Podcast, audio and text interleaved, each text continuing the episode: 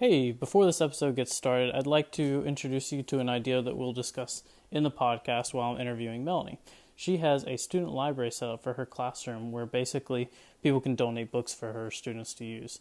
And I really enjoyed the idea, so I will be donating All Quiet on the Western Front. It's a book that I had to read in high school that I remember I really enjoyed, and I hope one of, some of her students can enjoy it as well. I would like to encourage you at this time, if you have extra finances available, and if you'd like to, I will leave a link in the description where you can find her Amazon wish list for her classroom library, and you can donate books as well. I encourage you to do so, and I hope you support her. Thanks.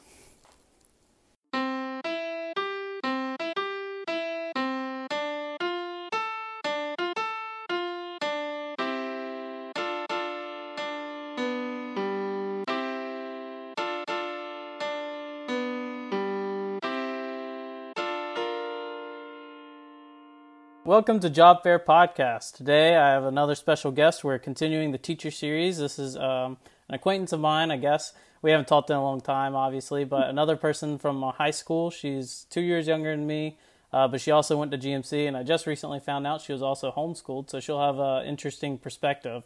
Uh, her name's Melanie Beatles, and I'll let her do some further introduction of herself. Hello. Yeah, I um, am in my second year teaching. Uh, my first year I taught at a private school. Second year, I'm at a public school, and um, I'm really excited to be here and talk about teaching and what it's really like. Alrighty. And um, so you just got a four-year education degree, or did you get like a different degree and then go take the, uh, what's it called? The, the GACE. The GACE. Yeah, I got an English education degree um, from U G A and a minor in global health because I wanted extra things to do. But, okay. If you're comfortable sharing it, I, gen- I generally ask people what their pay is just to give people an idea. So um, if you're comfortable sharing it. Yeah, I make uh, thirty-six thousand dollars right now. And that's, mm-hmm. I, so U G A like recently did this thing where the double dog program where you can get your master's within like during your first year, I'm sorry, your senior year and then your first year of teaching. So last year I did online classes, two in the fall, two in the spring, two in the summer, both summers. And I finished my master's at the end of this past summer. Um, okay. So pretty much the only way to make more money as a teacher is to work longer or get more degrees. So I was like, I'm just going to do this, and knew it was going to be hard to do it my first year of teaching, but there was a, a big group of us that were like doing it together. So I felt like I was supported in it. All right. That's good. And then you did say you worked at um, public school your first year and then a private school now? So vice or versa. Okay. Yeah. I worked at a, a a small private Christian school my first year, which was not what I thought I wanted at all, but it ended up being like a really good move, especially since I was like also getting my master's. Mm-hmm. Um, and then I, during quarantine, it was kind of like this crazy situation. Um got basically within a week inter- like applied and interviewed for the school that I student taught at, which was a Coney County high school, and okay. Got the job. Yeah. All right, cool. And did you uh some of the other people I've talked about have said there's kind of a big discrepancy between public and private school pay, uh tend to be, which is kind of the opposite in in my field of engineering. Uh in engineering you tend to get paid less if you work for the government.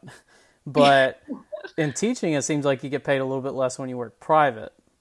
I'm not sure about that, though. Okay. Yeah, you do. Yeah, you get paid less for private. And that's just because um, private schools are generally, I, I guess maybe it depends on what kind of public school you're at. Like if you're at like Wesleyan, maybe in Atlanta, um, mm-hmm. a very, that's like a, I don't know. Some of those schools, like the kids pay like thirty thousand dollars a year to go there. So obviously their teachers are going to be paid well. But yeah. Like if you're going to a private school or a private school that like Christian school, I mean, generally the tuition prices are going to be lower and they're going to have a lot of scholarships. And so teachers are like responsible for everything and don't get paid as much to yeah. be honest. But I mean, it, it's what it's, it, the environment is so important to people. So maybe people want that environment more and it's worth the, you know, the sacrifice. Yeah. And I think there's I think there's probably some, a lot of factors that are going to go into that. But my mother, she's a teacher. Um, she worked public her whole career. And mm-hmm. now she's kind of like semi-retired because she swapped over to private. Yeah. And I think that kind of fuels um, the lower teachers' pay because they're willing to take a lower pay because they're already taking some of their retirement. Mm-hmm. So they're kind of getting paid the same, if not more, by taking less salary and going to private. Absolutely. Yeah. That's it. So I think that's another thing is like private, you, I mean, they might match you for, to a certain amount for like retirement, but like teacher mm-hmm. retirement system is obviously like a much better retirement system to be in. Like in general, the government, I feel like gives pretty good retirement benefit. So it's like, yeah, that's true. That like, uh, I think teachers are kind of like yeah. the gold standard for retirement and, and, uh, insurance and stuff like that. Thank you. Thank you very much. No, honestly, that's a good move. Like, retire and then go into private school. Smart. Maybe I'll, maybe I'll do that. Yeah. I was gonna say, I, I've heard a lot of teachers who do that. If they've like taught their whole career, uh, public school, then they'll go private. And yeah. Mm-hmm. There's a lot of older teachers at, um, the private school that I worked for. I was the youngest by like thirty, forty years. Like every single person I worked with had a child that was my age or older. And I was like, Hmm. I was much closer in age to the high school students that I was teaching than like my the other teachers. Yeah, it was a very awkward line to be walking. Like, I think in most careers, like young professionals that you're going to talk to, it's like, I mean, I've, I've, maybe it just depends on where they're working, but where I worked, it was like, there wasn't many young professionals around me, you know? Um, yeah. The same thing I'm doing. There's a lot of like career fields, I feel like, where you can have this big gap, especially when you're working government. Because, like, I'm working government right now, and they had, like, a long period where they were, like, a hiring freeze. So now all of a sudden there's a lot of young people, but there's kind of, like, a ten, fifteen-year gap. You have really old people, then you have pretty young people, and it's just kind of weird. It's interesting. Yeah. Yeah, yeah, you walk into the teachers, like, the teacher's lounge, and you're like, oh, hey, um, oh.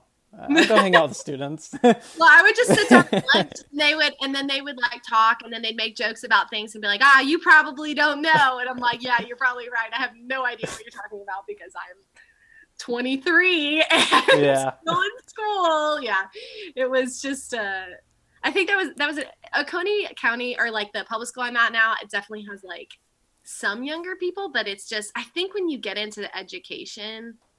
You see young teachers post on Instagram and they're like, oh, you're like, oh, these, there are young teachers out there, but they never seem to all be at the same, it's not like we're all at the same school hanging out, you know, it's like a lot of times it's people almost retiring or people with their families. And I think that's just in general, when you get out of college, you're not around people your age, but I definitely felt that at the smaller private school. I mean, everybody was, you know, in their fifties and that's very, it's a different life stage. I felt like I was like yeah. working with my parents, you know? So, well, yeah, that's something to chew on for the listeners. Like, if you're thinking about going to teaching, if I mean, if if you want to teach with a lot of older people, maybe work private, yeah. or you know. Uh, but there's also a pay difference there, so there's a lot to consider. So I'm kind of curious for you, what kind of compelled you to enter this career field? Did you know you wanted to be a teacher in high school, or? Mm, I denied it. I think a lot of people do when they're in high school because they don't want to imagine like going back, or it feels like a. To me, it kind of felt like a. like not like a failure, but kind of like I wanted to do some big thing. And like, I had these big dreams of, um, I love to write. And I like wrote a letter to the editor one time and it got published in the Milledgeville newspaper, big deal. But I was like, oh, I want to do journalism and I want to move to New York. And I want to have all these, you know, like, I think I really just wanted to matter. And, um, my freshman year of college, I was just like, I was praying about it and I was thinking about it. I was like, I think that I really know that I just want to be a teacher. And I'm like mm-hmm. saying I want to do journalism more because I, because I'm idealizing it rather. And I knew like, even when I was saying I want to do, do journalism, I was like, well, when I'm older and I want to retire, I'll do, I'll teach, which is like what everybody says.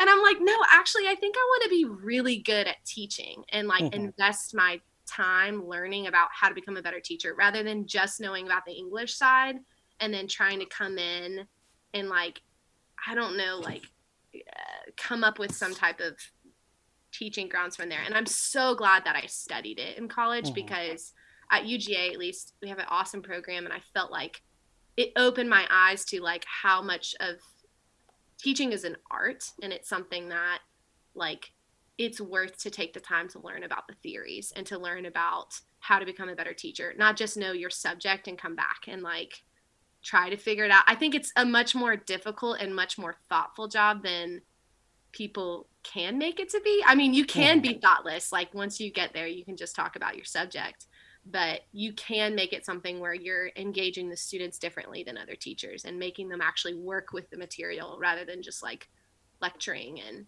um, so, yeah, that was a long-winded answer to why I wanted to become a teacher, but I fell in love with it. The more classes I took and the more tutoring I did. And I just love, love working with high schoolers. I can't like, I can't even explain it. When I work with them, it's like, I just come alive because they're so, they just want someone to listen to them and to care. And it's so easy to do that. And um, yeah, it just feels like a meaningful job.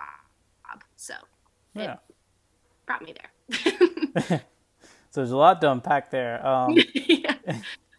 I'll say that um, Major Mack gave a similar answer, and uh, Audrey for that matter. They both they both said that, you know, it's kind of it's kind of more of an art. You just learn it by doing a lot, and then also, you know, studying some of the theory of actual teaching. But mm-hmm. uh, doing it a lot kind of helped them.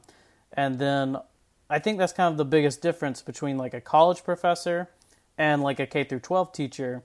Is I think K through twelve, you're focusing more on teaching or how to teach. Right. And then college is like, you just know your subject and you spit it out and, you know, whatever sticks, sticks. Absolutely. Yeah. My dad's a college professor, which mm-hmm. was part of the reason I was interested in teaching.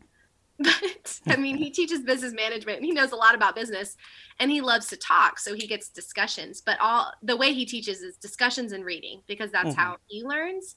But it's like, I try to challenge him with that or even challenge him with grading because it's not like they're sitting down at professor. I mean, maybe they're having like professor conferences about how you grade or whatever, but that was so much of my time was spent learning on about how to like get a student to bite, you know, and to learn in their own way. And also college is a totally different environment than high school. Oh, like, yeah. High school students don't want to be, I mean, college students don't want to be there either, but like, yeah. There's a lot of high school students. I mean, most of my students that I teach now, I have no interest in college, um, or they have an interest in college and they likely won't, they won't do like a four-year degree or anything like that. Um, so it's just a different environment. Yeah. I think in K through twelve, you're trying to convince them to latch onto the subject. Whereas mm-hmm. in college, you know, even if they're not interested, they have something in the back of their mind saying, oh, I'm paying a lot of money. I exactly. need to at least know this well enough to pass the class. yeah, yeah. So they already kind of have that motivation. And, um, yeah, the teachers don't have to spend as much time focusing on trying to get them to latch onto the subject. Right. Hopefully not. I mean, I'm like trying to convince them. Reading and writing is important. Communicating is mm-hmm. important. I feel like I say that every single day. I'm like, I'm trying to get them to see that what we're doing is valuable life skills, not just like diddle daddle, like just doing nothing, you know? So, uh. yeah. And we'll definitely come back around to that question later. I have it written down. Um, so one of the other things I was going to ask you about was, oh, man, I had a really good question popped into my head. Uh, I'll find it later. It's on the second Don't worry. Um, so talking about your process to becoming a teacher, Uh, you went through college, you got your four-year degree, and then you even said you got your uh, master's after that. You just finished that. Yes. Mm-hmm. Okay. So how did what you actually went through to get your college degree and everything, did that differ from your expectations at all, or is that pretty much right on line? I'm sorry. Can you ask the question again? So uh, the process to becoming a teacher, was that pretty much what you expected? Is pretty straightforward, or was it a little different than what you were expecting? Um, yeah, I think it was very straightforward. I mean, like mm-hmm. there, yeah, you get the, and, and also like when you're in the program, they, at least in my program, they, they told us exactly like, you know, this is when to apply and this is when to take the test. And I don't think I realized like there was like a, the GACE or whatever, like the, I didn't realize that there was other tests or that I was gonna, they made us do this thing, which I don't even think, I think they're taking it away, but it's called ed T P A. I don't know if you've heard of it, mm. but it's horrible. It took hours and hours and hours. And now because of Corona, they're like, oh, actually, we decided this is a terrible idea. And we were like, yes, it was. Uh, but I had to do like this whole portfolio that took many, many days and hours.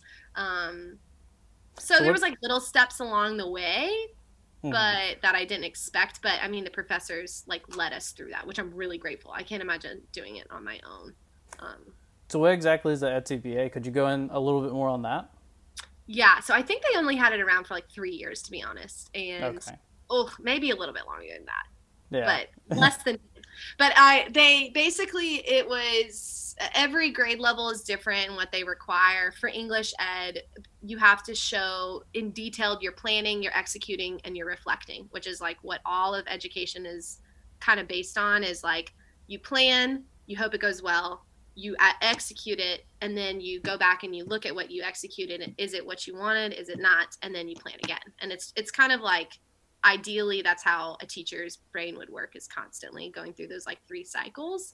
Mm-hmm. So essentially the portfolio is in detailed your plans. And by in detail, I mean like pages and pages and pages and page, like eighteen pages of like planning exactly what you're doing. And then execution, where you're writing exactly what happened and how many students responded this way and how many resp- students responded this way. And then you have to film yourself, which a lot of teaching education now is like you have to film yourself, and then you have to look at your film and say what went well, what didn't, how you would change it for next time.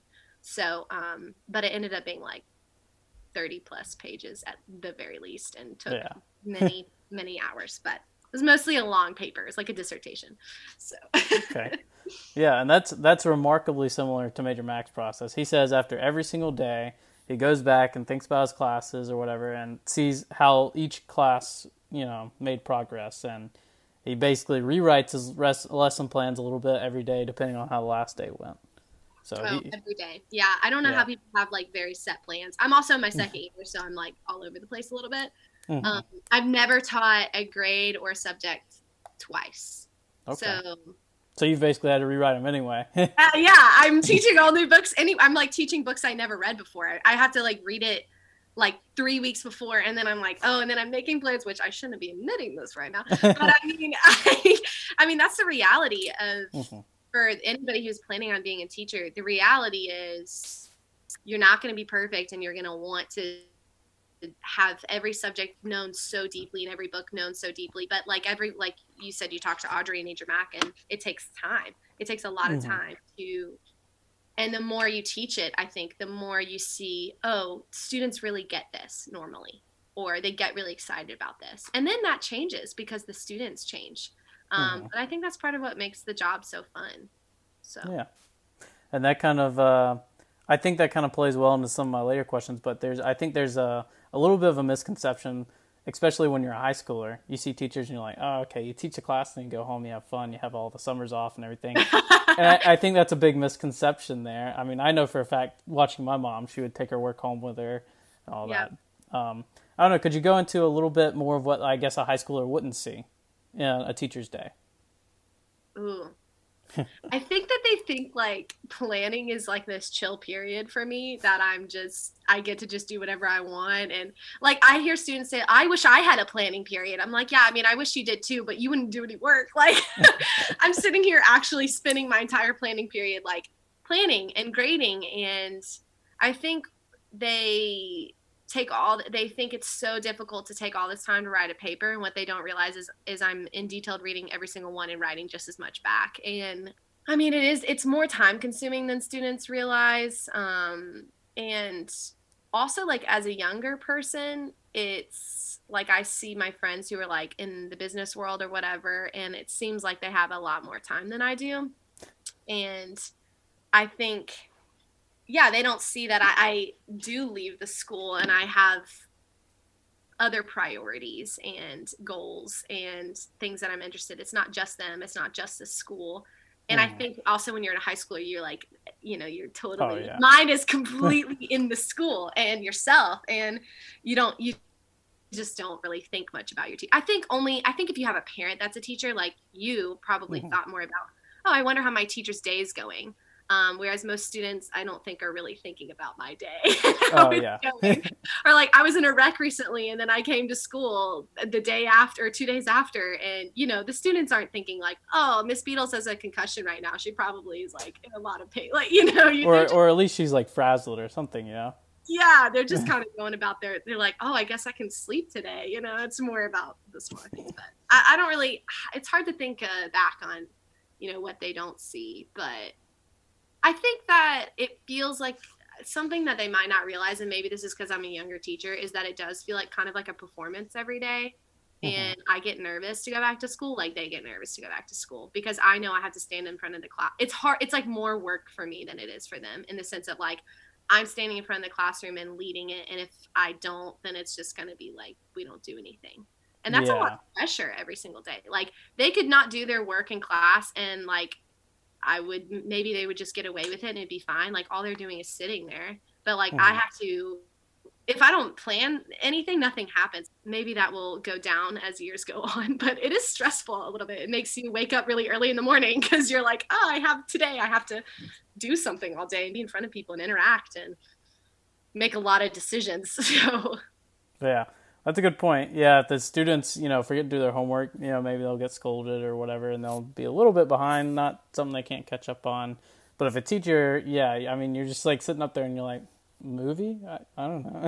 I don't yeah. know. It'd be yeah. nervous. They're like, yeah, movie. But you're like, I did not really do my job today, you know? So, yeah. But you can have those days too. Now, I'm going to go back to what you said earlier because I, I finally remembered what I was thinking of. Yay. But you were talking about how um, you were kind of reluctant to say you wanted to be a teacher at first. Oh, definitely. And I'm going to attempt to unpack it. I, I think that's probably because, you know, up until then, you spent your whole life in high school. So in a way, you kind of feel like you're just going back. Yes. Yeah. I felt like it was like giving up. Mm-hmm. Um, and I think students see me too in my job, and they think, why would you ever want to be a high school teacher? They tell me that. They're like, I would never want to deal with high schoolers. And um, that's interesting to me. I I think that you just, I think you feel that way a lot when you're in high school, but when you get out, it's like, oh, it's kind of, to me, felt like a safe place to go back to because I knew how school worked really well. And I feel like mm-hmm. also from going from homeschool to being in school, it did make me appreciate my teachers in a different way, I think, than other people did, because I didn't have that experience until later in life. Like, it wasn't just like totally all, all of my memory was being in a classroom. Not really. Like, I didn't always have that experience. So, yeah. um, But yeah, I think a lot of people don't think it's a job for them. And then I think they do later in life realize, oh, that could be an interesting experience or a meaningful experience. And it is. So. Yeah. And it's, it, I don't know, it's uh, it's interesting to think about. I think people should appreciate teachers more and not just think of it as like, a, oh, well, they're going back to teaching instead of like this or this, you know, mm-hmm. because like, it's interesting. You can meet, you can meet a brilliant mind in their field, but they would struggle teaching. Mm. Like, I think a good example, and not to put her down because I still think she was an excellent teacher. But I already you, know. But you kind of noticed it a little bit. But Miz Brown, she was a great yeah. teacher, and you know that she knew math really well. Oh, so well. But sometimes I don't think she like quite picked up on, on like losing people sometimes. Yeah. And that's yeah. just because she was so brilliant, you know. Exactly. Uh, I think there's a lot to be said for like someone who learns how to teach really well, you know? Mm. It does. It makes you learn whatever you're teaching way better. Like mm-hmm. I, I think that I love to read, I love to write, and those things come naturally to me. And I think that, oh, it's so exciting. This is exciting. It's like when you're doing something that you love, you can kind of just get lost in it and not really think about how you're, what are the steps to doing what you love well. And like what I've gotten to do with teach is think, I read well because I already know what I'm looking for. Like I already know the symbols I'm looking for, or I already have these patterns in my mind, or I write well because um, someone took the time to constantly go over my writing with me and fix things. And like, if you don't have that attention, or you don't have that, like, I don't know, like pattern given to you or explicitly explained to you, you might not ever get it. And so it's fun to like, and also if you're good at something, like even like with engineering, maybe you probably feel this way. Like you, it, you get it, you know, and it's fun mm-hmm. or whatever. And it feels like this whole world. And then you're like, why you, now you have to think about why do you get it so easily and how could you break it down? And there's like, it's kind of a game for me. Yeah. It's, it's like how to break it down, you know? I get it, but why do I get it? And why isn't Johnny over there not getting it? Yeah. And when you love something and you explain it to somebody else and then they finally get it, it's like, that's a very exciting feeling. And I think people mm-hmm. can feel that in any, any field. There's teachers in every field, you know, and to yeah. some degree. So. Okay. Now, uh, kind of going back into your question, I do remember seeing a lot of people from my high school and um, some of my other friends, not in my high school, but um, kind of going into college and they're getting some other degree. and then, for lack of a better words, they kind of fall into teaching. Do you, do you see that a lot with, like, uh, I guess, like, coworkers or, you know, other students? I actually, everyone around me at the school that I'm at, like, went to U G A for education. Um, okay. When I was at the private school, on the other hand, most of them did not have education degrees. So it was a hmm. huge difference coming from, like, when I was at the private school, I felt like kind of alone in my passion for teaching really well, if that makes sense. Not that they didn't weren't passionate about it, but it was like very, it wasn't like their priority necessarily. Mm-hmm. Um, and they were more like falling into it type of people. But now the school that I'm at, it feels like everyone I'm surrounded by was always passionate about teaching and is really like cares about that, um, which is more like the right culture for me. So. Okay. Yeah. And that's not to say that people who've, you know, fell into teaching can't be good teachers. They might no, they just are, realize. Yeah. yeah. yeah. So um, another question I had was, in your college experience, from what I understand, you also do some field work where you go into the classroom and you, you student teach. Do you yeah. think you got more value out of the student teaching or out of the academia? Or, you know, was it relatively close? I think every single teacher will tell you student teaching. Like, I can't imagine them saying academia. Not that academia isn't important. It definitely supported what I was doing in the classroom. But, I mean, until you step into a classroom, you don't know if you want. I saw a lot of people quit um, mm-hmm. because they were like, oh, high schoolers are mean. And I'm like, did you did you forget high school? Like, people are jerks in high school. And you cannot, you know, I think you have to have a certain personality where you're just like, that does not touch me. Like, that's not about me anyways, you know, that's about them. And mm-hmm. I think that, um, yeah, I mean, definitely student teaching was the, you can't explain to someone how to plan and reflect enough. They have to just start doing it, because you have to form habits that are going to become lifelong habits, you know. Talking yeah. about one thing, doing it is totally different. And you're, you're definitely echoing the others that I interviewed. They also said student teaching. Definitely. Um, But uh, one of the other things, I remember Major Mack said that um, he thinks that you kind of have to have a personality for it in a way. Like, you can learn yeah. to teach, but having a certain personality definitely helps. Helps a you, lot. You have to be a personality kind of like an entertainer. You have to be willing to put yourself out there. Mm-hmm. I think one hundred percent. And I, and I just said that earlier, too. Like, I have to stand mm-hmm. in front of the classroom and perform all day.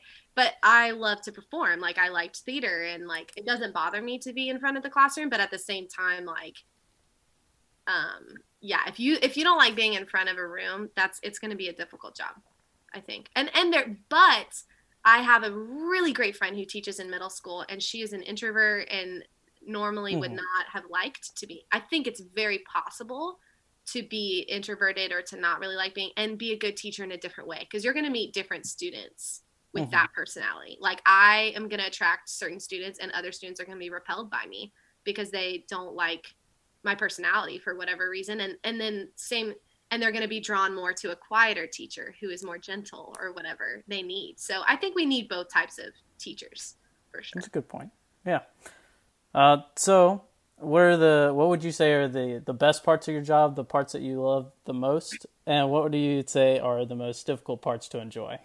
And now you're going to hear the same thing that the two other teachers said. Worst part, grading. Best part, um, best part, students. I mean, everybody's going to say that. To be mm. more, I mean, yeah, to be more specific, I don't think students realize how difficult it is to give a grade, especially when we put so much weight on it in our mm-hmm. society. And Um, it's really hard, especially with English. I think it's so subjective. Um, mm-hmm. Grading in general is extremely subjective. Like, I don't care what you teach, you can be subjective, because you can choose which things you grade and which things you count and which things you don't, and whether or not you give extra credit. And it's like, it's, it's a lot of power to give people. Um, I yeah, think you, it, you find out how subjective grading can be with college. Yes, because they they are given so much leeway in college. Like, at least, like, I think on the K through twelve level, like, someone's kind of like looking at it and like, okay, that's that's yeah. a weird, or, you know, yeah. whatever. Yeah, absolutely. And you have parents who are gonna, like, you know, email you, my student's an A student, and you're like, I don't know, your student has a C in my class. More like a B. More like a C to B. yeah, I, that is the. I mean, it's just. it's the nitty gritty of that. But the fact that I have to give you an A or a B, and that could determine whether or not you get into the college of your dreams, is like the most ridiculous thing to me. Um, it, it's the worst part about teaching.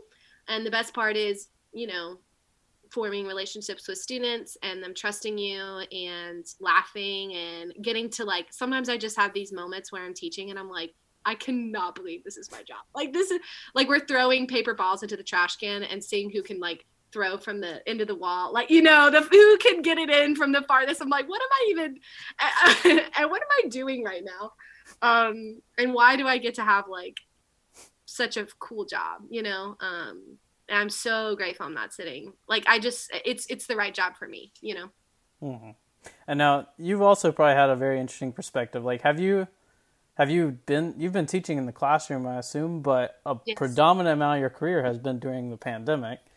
So have you been teaching more in the classroom or more online?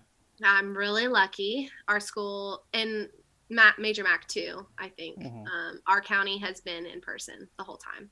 Okay. Um, but yeah, I, I do not, the pandemic has been difficult in in the way of which, like, absences don't really matter right now because there's just quarantines all the time. And then students might just not want to come to school because they're nervous, and um, keeping in touch. I teach seniors. So when absences don't matter and you're a senior, you're just not going to come to class. And I have, like, half the amount of students, but uh, luckily I did not have to do online teaching for very long. I just had to do it, um, in the spring when everything was, like, shut down. And, um, that was definitely a, a weird experience, yeah. But I'm grateful I'm young. Like, I think that was a huge advantage. I'm very comfortable because I've taken so many online classes in college that I knew how to do that. Yeah. Uh, compared to maybe the private school you were teaching at before, they probably would have struggled with that a lot more. Oh, a lot. I, it was, they had me come and, like, teach people how to use Google Classroom. And, and I had never even used Google Classroom before. I was just kind of, like, bebopping around, pressing buttons. And I'm like, you Figuring know, it out. it's, yeah, it's natural. It's For our it's, generation, it's like we did that our whole lives with laptops and the internet and stuff. Yeah, so. Exactly. Very difficult for older teachers. I, I feel for them a lot in this time. Now, do you think there's something you can draw from the pandemic and doing all this online teaching? Uh, I mean, do you think any of it has value in incorporating in normal times in the future? Yeah, I mean, we already, our program is really dedicated to, like, talking about digital tools and, like, talking about literacy, digital literacy, not just, like, you know, books. Yeah. So we already, we're actually kind of talking about that before the pandemic even happened. And then when the pandemic happened, I was like, whoa, I, I actually took classes that were not, what kind of digital tools we use in the classroom, which I, by digital tools, I just mean, like, like different things that students can use on their computers where you can teach them. Um, and so, yeah, I think, I mean, students are, I still have to remind my seniors, title your Google document. You know what I mean? They'll forget. They just won't title it. And then they'll never be able to find it again. And it's interesting, like, it's actually probably good that we're teaching them these skills, because if they ever do take an online class, or if they ever take a college class, no teacher's going to sit next to them and be like, did you title your Google document? You know what I mean? Or, like, just give them shortcuts of, like, some of my students don't know how to copy and paste, you know, or, like, they don't know how to, it's just, like, simple things that you think, like, oh, everybody just gets that. And actually a lot of lower level students also are very, are much lower level digitally as well. And in this world is so digital that it's, it's good that we have time in the classroom to teach them that as well. Hmm. So, so I'm kind of curious on your perspective as an English teacher, uh, with how everything is digitizing. You know, it used to be like, oh, you should read a book a day. And then people, I feel like when we were younger, were skeptical of reading on the internet because it's like, oh, you don't know if it's true or not, you know, Wikipedia, stuff like that. Mm-hmm. But now I would say we're entering an era where I, I still read, you know, physical books a lot, but I also do a lot of my reading online. Mm-hmm. And I have, you know, the same amount of trust I have for most books, you know, because I've come to the realization, I'm like, well, anybody could write a book, I guess. I mean, it does get edited, but uh, and you can right. still pass through a lot of stuff, just like yeah. the internet. I guess the internet has a little less filter of it, but I don't know.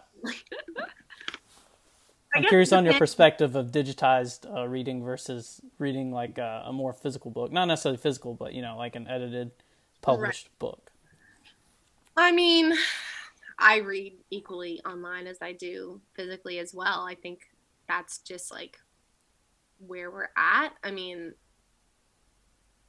I, I think it just depends on, you know, the sort. I, that's just like such a complicated argument. Mm. You know, every source has their own bias. Even book publishers have their own bias. So, um, so read, as long as you're reading a wide variety of things, it doesn't matter if you're reading digitally or physically, as long as it's not just like one one echo chamber source, which everybody does. But yeah. Um, so is that something that you kind of uh, harp on in your English classes, talking about like how to, even if you're using digitized sources, like how to try and infer, you know, if they have a bias, what their bias might be, try and read other things, contradict it or whatnot? Yeah. And all of the students, by the time they get to me, are so tired of hearing that sermon okay. that they're just like done. You know what I mean? They're like, we get it. Like, we need to read like different. But then they're like, TikTok. You know what I mean? That's their only source of news. And so it's like, you can tell somebody that, but like most people are lazy. And mm-hmm. to be honest, like I have to force them to, to read other things um, and hope that they leave. And one day like, oh, I kind of miss reading like rich and well-written things rather than just like skimming meaningless stuff, you know, and you, you just hope they come back to something of meaning, but yeah, hard to say, you know, hard to say. Also, as a, a quick fun question, as an English teacher, do you have like a favorite book that you read in class? Oh, I love um, The Great Gatsby because it's just so beautifully written and um, rich, full of symbols, and it's a fun story. The students typically like it. Um, and the twenties are fun, but, yeah. um, also I recently did Tuesdays with Maury, and that was a really good oh. one. So I actually read it. Read yeah. It. I've actually read that book. I was, I, I have some notes written down, and at the end, well, I noticed on Facebook one day, I, re- I remember it was a while ago, but I think I remember you saying something, you have a classroom library or something. Yes. Mm-hmm, mm-hmm. So I was planning on actually buying and sending a book to you or your classroom oh, when this thanks. Is done. But at the end, I was going to list some of my favorite books, and Tuesdays with Maury is actually one of the ones on the list. Well, great. We already read that one. So. Yeah. It's a pretty short book, but I think it's an interesting perspective. And oh, then... it's so powerful. And it's really, like, that was the most meaningful conversations I had with my students. And I read it at the end of the semester, and then they got to write a narrative about their own life. And um, that was the most, because I don't... I think school can get very like, you're just jumping through the hoops and whatever, but I, I really, really want to do meaningful things in my classroom, which is part of the reason I chose English, because I feel like it's such an easy avenue to come to a place where you're talking about meaningful things, like life things and perspectives yeah. and, you know, bias and racism and, you know, just all these big topics. And I'm, I'm Tuesdays with Maury is the perfect book to open up those kinds of conversations and just challenge. Like, I just love playing the devil's advocate and challenging every single one of them. Like, you know, oh, you said that, but what about this? You know, and just playing around. Um, I want to hear more of your favorite books, though. Okay. Um, so Tuesdays with Maury, I kind of picked that one out. I think that one, for me, what it does is like, I mean, death is scary to think about. You know, that it's inevitable, but it's scary to think about. And I think that's a, it kind of puts it in perspective that it's a normal thing and it's okay. Yeah. And it just kind of helps normalize it, you know. And it, of course, just had some good messages in it. So yeah. One of the things, I'll, I'll tie this into my high school, but in Major Gable's class, we read uh, Animal Farm. And mm. that opened me up to a a theme of books that I really enjoy. I love dystopian books. Yes, I love this. Those are my, I love Fahrenheit four fifty-one. Have you read Fahrenheit four fifty-one? I have, I will say, and Matt disappoint you, but that's one of my least favorite dystopian oh, no. novels. That's okay. I, it's not for everybody, you know. Yeah. Some people love it. Some people hate it. So I much prefer nineteen eighty-four. That's probably um, my favorite one. nineteen eighty-four is wonderful. Um, also, if you like dystopians, you should read Scythe. It's a okay. new young adult series, but it's a dystopian. I'll send you the name of it too after this. But yeah, um, it's it's awesome. It'll make you think. So. Hmm.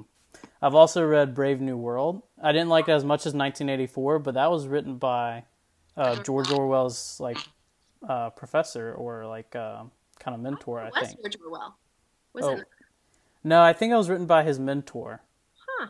Or or George Orwell was the mentor to him. I can't remember. Oh, what. Braxton. Yes, yes, yes, yes, yes. Arlie. I don't know. I'm I'm in the, I can see the name in my head, but I I can't remember. Yeah. Yeah.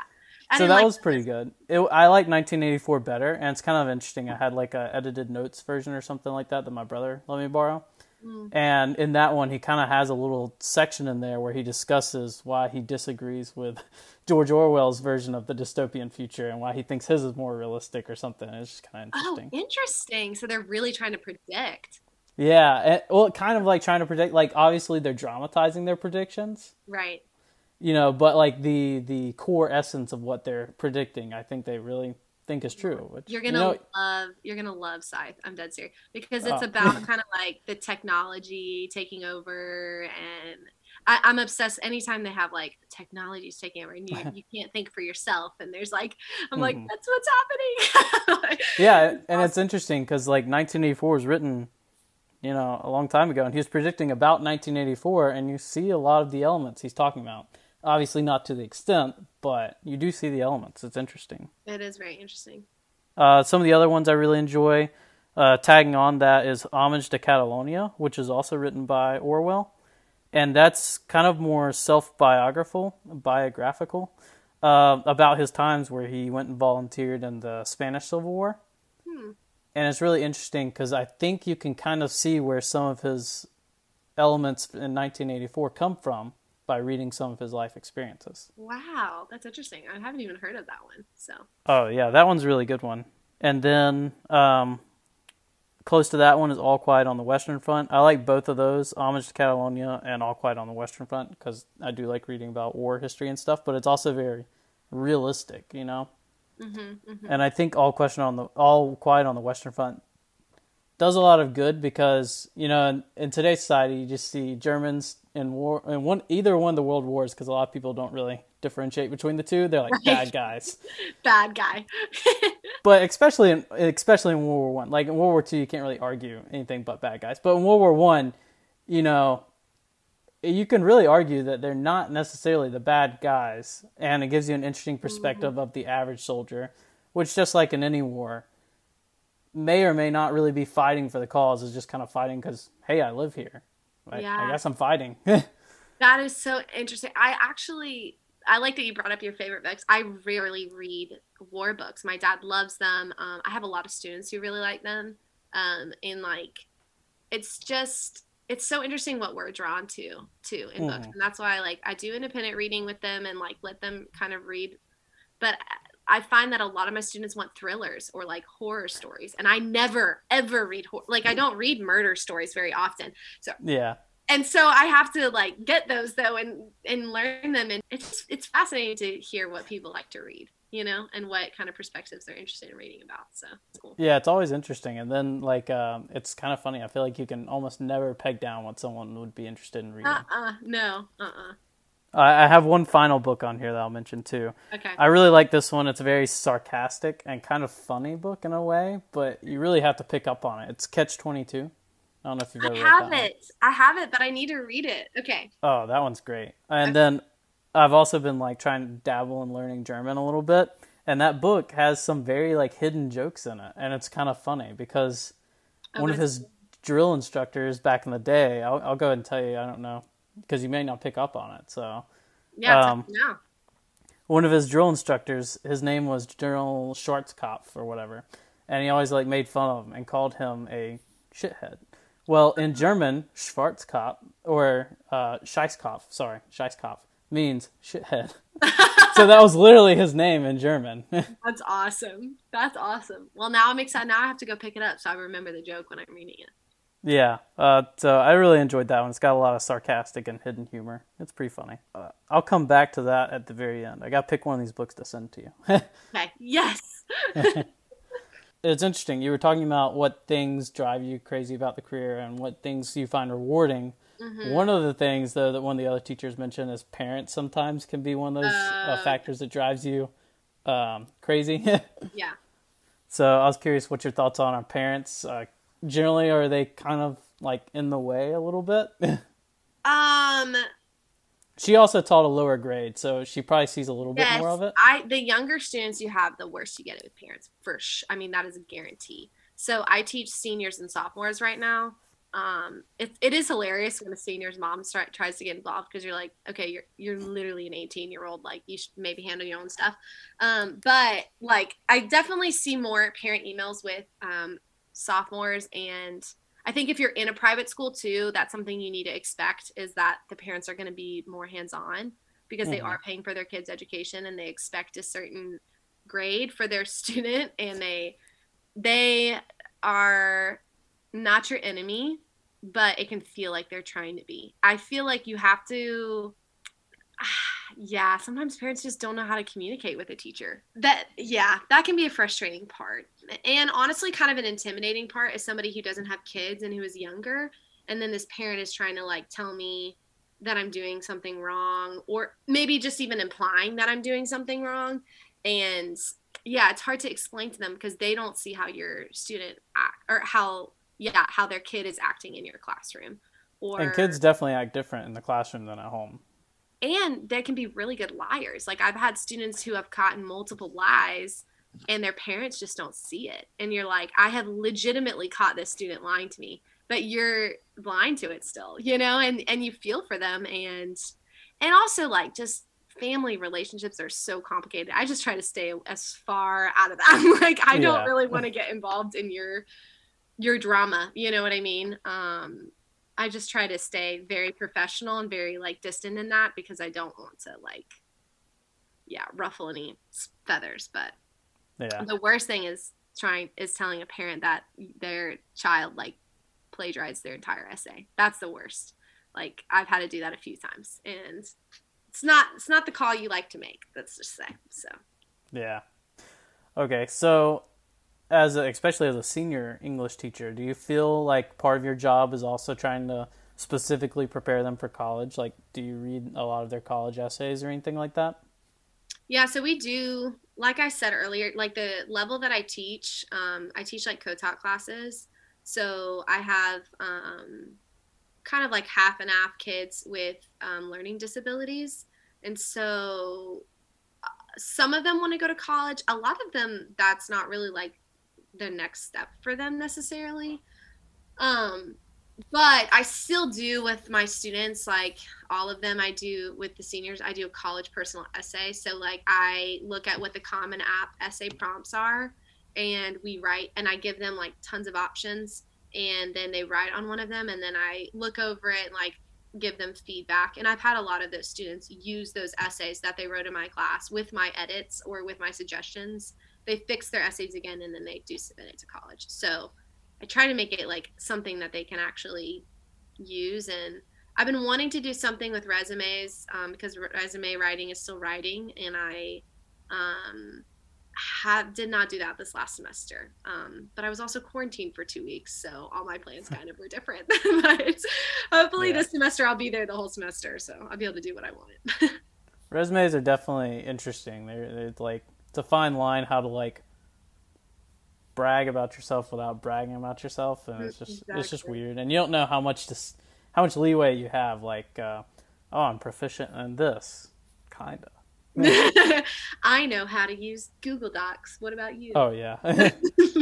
Stuff like that. It's just interesting. And then uh, I feel like resumes, like what's appropriate and what's, you know, not necessarily applicable is always changing. So yeah, and also every career is different. So it's kind of hard mm-hmm. to give advice with that, but I think I want them just to do it to practice. Yeah. Um, um so just knowing how to format things like in weird ways can be helpful, because so resumes are weird in yeah. their formatting. That is weird. Um, so, mm, you may not have a good perspective on this. I usually ask people how's the field kind of changed over your career, but I guess a better question would be, how do you foresee changes in the career? Do you see education mm-hmm. going more online? Oh, one hundred percent. I mean, I don't think anybody has a doubt about that. Like, absolutely. All my, so all my, we're all one-to-one in my county, so everybody has a Chromebook. Okay. Um, And that already is a huge difference from when I was in high school. I didn't have a laptop until I was in college and high school, and or when I was in, you know what I'm Not saying. Not like a personal laptop. You probably had like one shared with your family or something. No, yeah, we had like a desktop computer, but like mm-hmm. I definitely didn't have a laptop. And all of my students, I mean, if they come to school without their Chromebook for that day, they're like screwed. I mean, they have, mm-hmm. they can get a loaner, but like they have all of their classes are doing things that are somewhat online. Like, they can use their phone, I guess, but I mean, that already is a huge change from five years ago, you know? And so I think it's going to continue in that. Um, yeah, I'm a little, and how that's going to affect everything else is hard to say. I think that I'm worried about our students' ability to socially interact with each other. That's the biggest thing. I can see that when my students come in the room, they're like all on their phones and they don't talk to each other a lot of times. And it depends on the personality of the kid, but if the kid is already like a little bit shy, then they're going to use that as a total crutch and not communicate with each other. So I think as we continue just with the way culture is, I mean, you're going to see a lot of students struggling with, you know, social anxiety. I, I feel like that's, I deal with that every single day, is trying to like kind of break that down a little bit. And I, I that was already present because you're a high schooler, but mm. um, I think it's, I think technology has made it like harder in some ways. No, that's kind of interesting because uh, I know at G M C, obviously, we weren't supposed to have our phones out at all. Yeah. Yeah. And I think there was a time period, even in, you know, regular public schools where they tried to like, you know, don't have your phone out. But like, I think it just became like, okay, we cannot control these kids. Uh-uh. It's not even worth it. Yeah. So some teachers really are like, you know, as soon as you walk in, they, they have phone pockets and you put your phones in the pocket. It just depends on the teacher a lot of times. But if you're like one of the teachers and they, most teachers don't do that at your school, you are like, you know, the kids hate you. It's like, is it worth it? Like, I, I don't know. Just, it yeah, depends. It's very interesting. So um, another question I kind of had was, do you feel like high school students, like their general pressure on them, do you think that's going upward in trend? um, I mean, I think there's already, I feel like there was a lot of pressure. I felt like I felt a lot of pressure in high school. So I understand my students. And it's interesting because I would talk to people who were like, you know, in their forties or fifties. And I think it wasn't the same. Mm. I think that the culture of pressure on your grades is similar to when I was in high school, because it was so short. It wasn't that long ago. So I feel like I relate to my students. I'm like, I know you have a lot going on right now. Like, most of them don't get home till like ten o'clock because they have a sport and this other thing, and then their classes all day. And for a high schooler's life is packed most of the time. Yeah, it's kind of interesting. I kind of look back on it, and, and I had fun in high school and everything, but I, you know, there were times where I did feel the pressure, and I'm kind of thinking back on it now. I'm like, man, high school is kind of like the last chance you get to just have fun and enjoy being a high schooler. Yeah. and And they don't give you any time to do it. There's a lot of pressure, especially like if you're trying to do the Zell Miller Scholarship. I know that kind of keeps inching up. Like, now they make you take like two or three maybe A P courses. So interesting. I didn't even know that. Uh, yeah, I think you have to take two A P courses now. It wasn't that way when I was in high school. Yeah, and that increases the pressure on teachers to give A's, and like it increases the pressure. You know, just the more that you increase the standard, it, you're inflating things. People are not actually mm-hmm. getting that much smarter or better, I don't think. I think it's just like a, it's a little bit artificially inflated. I see exactly what you mean. I think that's the case. I see that in colleges, I feel like. Like, people are paying for it. So there's like this fine line. I mean, don't get me wrong, I don't think college professors are scared to fail people, but I do think there's kind of like a fine line where they like, you know, I, you know, here's a curve, you can pass or something. I think a lot of college professors are, are scared to fail people. I, like talking to my dad, like universities get money by how many people they graduate and pass. And there is pressure on the professors to be easier to pass. So it is. Yeah. yeah. So I kind of agree with you. It is kind of devaluing And, it, and what it, a four point oh is, or what a three point eight is. Yeah, and it may, and the kids can already see through that. Like, our my high school students are probably the most like, I don't want to say nihilistic is not really the right word, but they kind of are just like, everything's meaningless.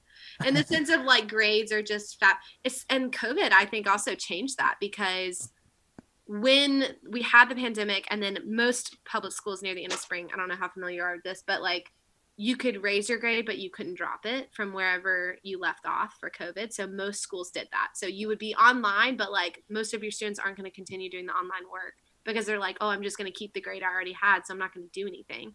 And when you have high schoolers who experience that, and then they have to come back to school and keep doing school, when we already said like, oh, when times are tough, nothing matters anymore. Like, you don't have to. And I understand why we did what we did. Yeah. It makes a lot of sense.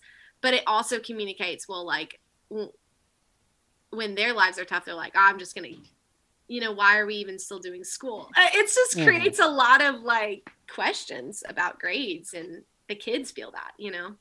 Yeah, and I think it definitely exposes that, like, um, the grades definitely aren't objective. Like, if you look at how much, like, that same grade or, you know, the past grade would have learned before the pandemic, they definitely learned more material because there wasn't an interruption there. So theoretically, they would have better grades because they would have learned all the material. But, of course, it's understandable. There was a pandemic. Exactly. But it just kind of shows you the the illusion of the complete objectivity. And, and of course, grades aren't objective. No. Yeah. But it's interesting. Uh, you, you realize, especially after college, you, the main reason you have grades is because college admissions or businesses want something quantifiable and easy to, like, oh, he's got this number, he's got this number, he's better. Yeah. They don't want to they don't want to look into it. College admissions don't want to look into it. They look into it a little bit more, and they're like, oh, what sports were you involved in? But I kind of question if that's just, like, they just ask that to make you feel like they're looking into you more. I don't know. Yeah, I always tell my students, I'm like, whenever you're they're writing their college essays, I'm like, yo, if there's parts of your, like, high school career where you just were not, you were just not doing well, maybe write a story about, like, something really bad in your life was happening during those years, and, like, use that to show that you're a fuller person. And I think that they do read the, those college essays and, and consider, like, take that into consideration. Like, well, I found out my mom had cancer and I had to care for her my sophomore year, or whatever the, the you know, whatever the story mm-hmm. is. I think it does help to, like, but businesses don't really see that necessarily. But, yeah. I mean, I totally agree. People want to look at numbers. They don't want to have to, it's too time consuming to look beyond that, I think, for a lot of people. Okay. Yeah, and it's, and it's unfortunately, ultimately we should want to be just learning and teaching for the sake of learning and teaching, not necessarily to get a certain number right. and get a certain job and blah, blah, blah. But, I mean, it, we have to accept it as part of society. People want to look at numbers yeah. and say, oh, he did good, he did bad. You know, throw it away. yeah. Whatever. No, you're exactly right. You're exactly right. But I don't know. I'm kind of curious. Do you foresee a future where maybe not done away with, but maybe the grades mean less, or no? I would love that future, Cody. I, I really wish. I think educators are, uh, I don't know how you could do that, though. Like, every time we talk about the problem of grades, it's like, well, what what do you do instead? Um, yeah. We've just businessified. That's not a word, but I'm making it a word. We've made education a business, and it's since we made it public in, in the sense of, like, I mean, if you just look into it, it looks like a business, and, and education naturally isn't, doesn't really work well as, like, a, it's, it's different. Yeah. Um, it's, it's interesting. Yeah. And so when we, when we put numbers and salaries and all of those yeah. things on it, and we try to make it look like a business, it, like, kind of looks like it's working, but it, we measure what we care about. And if we care about, like, standardized test scores, it's like, is that really measuring education? How do you really measure learning? Like, it's just, mm-hmm. we do the best that we can. Um, yeah. And intellect is, change. And intellect is so complicated and difficult to measure. I mean, the standard testing, that's measuring how much you actively know. It's not measuring how quickly you can learn something. It's not measuring, like, your, it kind of measures your critical thinking, but not in all aspects, you know. It's definitely just a slice of the pie when it comes to measuring intellect. It's the best we, I think it's the best we can do right now. Mm-hmm. Um, I think maybe, I think it would make sense for them to put less weight on grades, but I don't know if that will happen. I don't know. Do you have an opinion on that? I'm curious. I think if we start getting less weight on grades, I think it's going to come from the top down, meaning it's going to come from college level, because mm. I think colleges could start struggling in the future as people start realizing I can learn everything from a college online almost. It's yeah. just a matter of having a piece of paper that says I know it. So if some, if there comes some other way to say, hey, this guy knows this, and it's a whole lot cheaper than college, I could see colleges struggling with that. And then it could expose the fact that their G P As are kind of devalued in a way. It's yeah. like, hey, he has a three point eight, but I hired this other guy who went to University of Online Alberta with three point five, but he does a better job or something, you know? Yeah, yeah. That's that's how I could see it coming about. I don't know if it will or not, but that's how I see it coming about. What do you? What's your best approach to getting someone to learn something? Do you think it's more like kind of giving some something and then having them trying to figure it out for themselves and then come in and tell them? Or what's your best approach, you think? Or what approach do you like to use? I mean, every subject I think has like a different answer to that. But I, I think the primary thing is like getting the student to work through it on their own. And then instead of just like, t- I think like you can just tell a student like, oh, this is how you do this. And it, it just means nothing because, you know, when you listen to someone say something, I think it's, I don't remember the exact percentage, but it's like ten percent, you know, stays in your mind. If you write it down once, it's like thirty percent. And then if you like actually do it, it's like ninety percent, you know, it's way more when you have to trudge through it yourself. So um, I just, I make my students write a lot. Like they write a lot of papers and they complain about it, but the only way to get better at writing is to write. And the only way to get better at reading is to read. And then you guide them along the way and you check in and you give them feedback and then they write it again. And mm. as annoying as that is, it's like, you're not going to get better at teaching unless you teach. You're not going to get better at engineering unless you engineer, you know, like, and you do your work. So I, you have to just get the students to actually set aside whatever they're doing and like work, which is the hardest thing to do because a lot, most students want to take shortcuts and they don't want to work. So.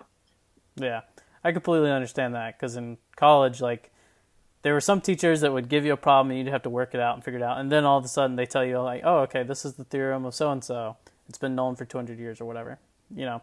Mm. But then there's some teachers that'll just show you the theorem and be like, okay, and this is how they get this. If they just show me the theorem, I will never calculate that. And I will probably not understand it nearly as well as if I had to do it myself. Exactly. And there's something so much more rewarding when you figured it out, you know? Yeah. And I think there's something in the back of your mind where you like know if it's already out there and published and you can just look it up and find the, you know, the result that you're looking for every time. You're like, oh, I don't need to learn how to do this. I can just reference that. Right. There's a difference between saying like, between knowing you can reference something and just understanding something so you can reuse it somewhere else or something. Mm-hmm. And you gain this new understanding of patterns that you can apply to other situations that maybe there isn't a clear answer. And so it's like mm-hmm. so important to force your brain to do that. It's like such good exercise, you know? So yeah. And I think especially with English, like just, you know, trying to find, you know, I don't know what specifically you talk about, but symbolisms or metaphors or whatnot. Yeah. It gets easier once you try and look at that, you know, other places. And it's interesting because I think a lot of that, your symbolisms and metaphors that you find mm-hmm. is really based on your perspective. Absolutely. Yeah, absolutely. And that's one thing I think that would be interesting to do if you found like a kind of like a mid-level book and you had someone read it as a ninth grader mm. and then you had them read it as a twelfth grader and had them kind of like pull out what they pull out each time and see what they saw differently. Yeah. Because I think you could see like different perspectives just on based on, you know, how much more you've observed and experienced. Absolutely. And it's interesting, like seeing, I love reading books with my students to see they other things stand out to them than stand out to me. Um, mm-hmm. Like I'll do this thing where we'll read a few pages and I'm like, okay, I want you to put your finger on one line that sticks out to you as we're reading these next three pages, really, because I'm trying to get them to like kind of pay attention. And then they all, you know, and then I'm like, okay, everybody, like, do you have your line? Do you have your line? And then we all like go through, I go through a line, I make them shout out the line that they found that stuck out to them. And we, we did that with Tuesdays with Maury because there's so many powerful, you know, purposeful meanings and like purposeful lines. And um, they all shout them out. And it's amazing. Like two or three students will have the same line, but then everybody else has got a different one. And we only read three pages. Like it's amazing how our brains work and what we, what we focus on. And then you can use that as a lesson of, well, it's perspective, you know, like mm-hmm. we could all look at the same image and see something different. Art. You know? Yeah. But I think that's interesting. So um, let me see. Let's make sure I got all the core questions. I like making sure I get those. Okay. You know, what kind of role does this job serve for you specifically? Do you think you, what kind of value do you get out of it? Obviously it's rewarding to see that, mm-hmm. you know, your kids are learning, but is there anything, I guess, specifically in your life? I think it, working with kids make you makes you reflect on yourself and the way that you think through things and the way that you handle things. Um, cause you, uh, yeah, you have to reflect. Like I was saying with teaching, like you have to reflect like, okay, I dealt with this situation this way. Why did I? So I feel like for myself, I've grown as a person, and like, I feel more confident in myself, and I feel more, I think when you're standing in front of a group of people, you kind of are forced by fire to, you know, stand your ground. And yeah, I mean, I, I just think personal like growth in general as a, in relationship with other people. And um, I don't think that's maybe true of every teacher, but that, that is like my experience is I feel like it's taught me a lot about myself. I think teachers are some of the best public speakers just because they have to do it day in, day out. And to people who may or may not want to listen. Yeah, they don't. They don't want to listen. No, no, they don't. They don't. It's not a may. They don't. They just don't. Like one percent. You're like, I love my teacher. And they really want to listen, but no, not the not the average. Do the, do the teacher's pets annoy you? Sometimes. And that is the truth. Sometimes, sometimes you're like, oh, they're really precious. So another times you're like, that's not, uh, most of the time the teacher's pet is the kid that probably doesn't feel accepted by their peers, which is sweet that they like come to you. But then that mm-hmm. also tells you like, okay, there's a certain type of person that may be a little bit more difficult to like love, but it is, it's, it's sweet. Yeah. Mm-hmm. So I got a question for you. So how, how do you, um, I guess, work with students specifically? They're like, I don't see the purpose in this, and when am I ever going to use this? I'm never going to have to find metaphors or symbolism. Right. What's your approach to those kind of students? Motivational speech. No, uh, depending on the student, like sometimes there'd be a student has a bad attitude or whatever. Um, maybe I take them out in the hallway and I'm like, hey, something going on.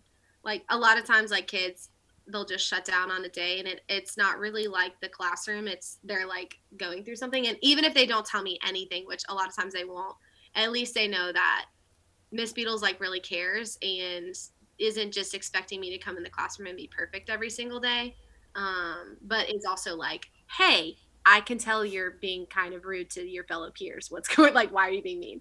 The other circumstance, like you were saying, the students who are like, I don't care about school, which is a lot of them. I just kind of look at them and I'm like, listen, in every single career that you're going to have to do, you're going to have to do hard stuff you don't want to do. So either you can learn how to do hard stuff now, or you can just never do hard stuff and never grow as a person. And that's really your choice. So like, I kind of just, you know, I try to say like, okay, yeah, metaphors and symbols might not matter to you. And you may never really use metaphors and symbols. I think reading and writing is universally like helpful, but symbols and themes or writing a thesis statement, sure, you never have to do that, but every single job has drudge work. Every single, like, basically I make it a lesson about your character, because mm. I think working hard in things you don't want to do says a lot about your character. And I just talk, and I just tell them I value that, and I talk about it, and I'm like, you you don't have to be the type of person who does hard things, but like I would think that you would want to be. So yeah. Okay. And do you have any advice or cautions to people who want to enter the field of teaching? Like, say they're getting ready to, to pick their university or whatever, and they're thinking about doing teaching. Mm, do it. A lot of teachers told me not to do it, but I say do it. And, like, all my high school teachers were like, don't do this job. I say do it, and I say work with high school students outside of the classroom before you teach. Like, I worked at a camp, or – Um, like learn how to do fun things with students, um, because I think it'll relax you in the classroom and you'll like connect with them better. Okay. Also, I kind of had a curious question that should have probably been addressed at the very beginning, but do you do any like extracurricular, do you do coaching or anything like that? I know a lot of teachers do. Yeah. So this year I sponsored the dance team. So they like okay. dance at halftime, the basketball games, and that's kind of like my main thing right now. Um, I'll probably eventually do some kind of like coaching, but I, this is like my first year at this school. So mm-hmm. I haven't gotten involved in too many things, but I definitely think you should get involved in other things mm-hmm. other than just teaching, so you can know your students better. So you think that helps a lot just to have like a, a different face for your students than they're nor- normally seeing? Mm-hmm. It's tough, and, but it's worth it. I know Major Mack said generally at smaller schools, you're going to be involved with a lot more extracurricular things. Oh my gosh, yeah. So that was true for you at the private place too? Yeah, yeah, yeah. They would have had me like coaching everything probably by the end of my career. Like, uh, and I don't even know how to coach anything. So, um, but even while I was there, like, yeah, there was just always events, always things they, because they don't have like other people to take care of it. You're the mm-hmm. person to take care of it. So it's a lot of responsibility to work at a private school. Yeah. And like we said earlier, a lot of the private institutions, even though they take, you know, tuition, they're kind of a lot of times less funded than the public schools. So they're kind of, in a way, trying to cut corners and be like, well, we don't need a, you know, non-teacher, pay them a whole nother salary to do this job when we can just exactly. get, you know, one or two teachers to split it. Yeah, exactly. So, okay. Um, let's see. Do I have any more? Okay. What, as a final piece of advice, once they're already in the field, and you kind of touched on this earlier, but what do you think is their best way to advance, either in pay or just in how good of a teacher you are? Yeah, I mean, education, more education, unfortunately, is really yeah. the only, like, with public schools, you're, yeah, you're legitimately on a pay grade. You can look up every, you can literally look up Georgia pay for teachers and know how much people are paid based on their degree and years of experience. So, yeah, get more degrees. I think you'd be interested, once I drop all these episodes and everything, if you listen to Major Max, I did not realize how many degrees he had or how much schooling he had. Oh, because w- I'm very interested. Yeah, he. Um, I do remember him getting like a master's or a doctorate or something when when he was my teacher. Because um, I remember him being like, "I'm in U G A online classes right now," and I was like, "Okay, that's awesome!" Like, and yeah. then I understood it because last year I had students and they were like, "I have to write this paper," and I'm like, "Really? I have to write three papers and grade all of your papers this week?" So I really just like don't want to hear it. Yeah, so you'll be really interested to listen to that one. Um, I think that basically covers any of my questions. Do you have anything else you want to add to the interview or anything like that? No.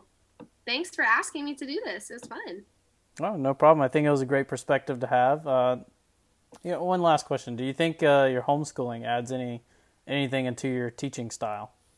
Mm, definitely. I loved like the freedom and being able to work at my own pace. And I'm I'm really big into choice. And I'm, mm. I'm big into choice as a teacher as well. Like being able to choose what books we read, or I get them to vote on things all the time. I'm like, do y'all want to do this or should we do something else? Um Because I want them to be involved in their education and making, because later in life, you're, you choose what you learn. Like, so I want them to practice doing that a little bit. And I felt that when I was homeschooled. So yeah, I think it does affect, it does affect right. my perspective. All right. Well, thank you for agreeing to do the interview. I think it was, uh, it was a great interview. I think people will be really interested to hear what you have to say. Thanks. Well, thanks for calling in.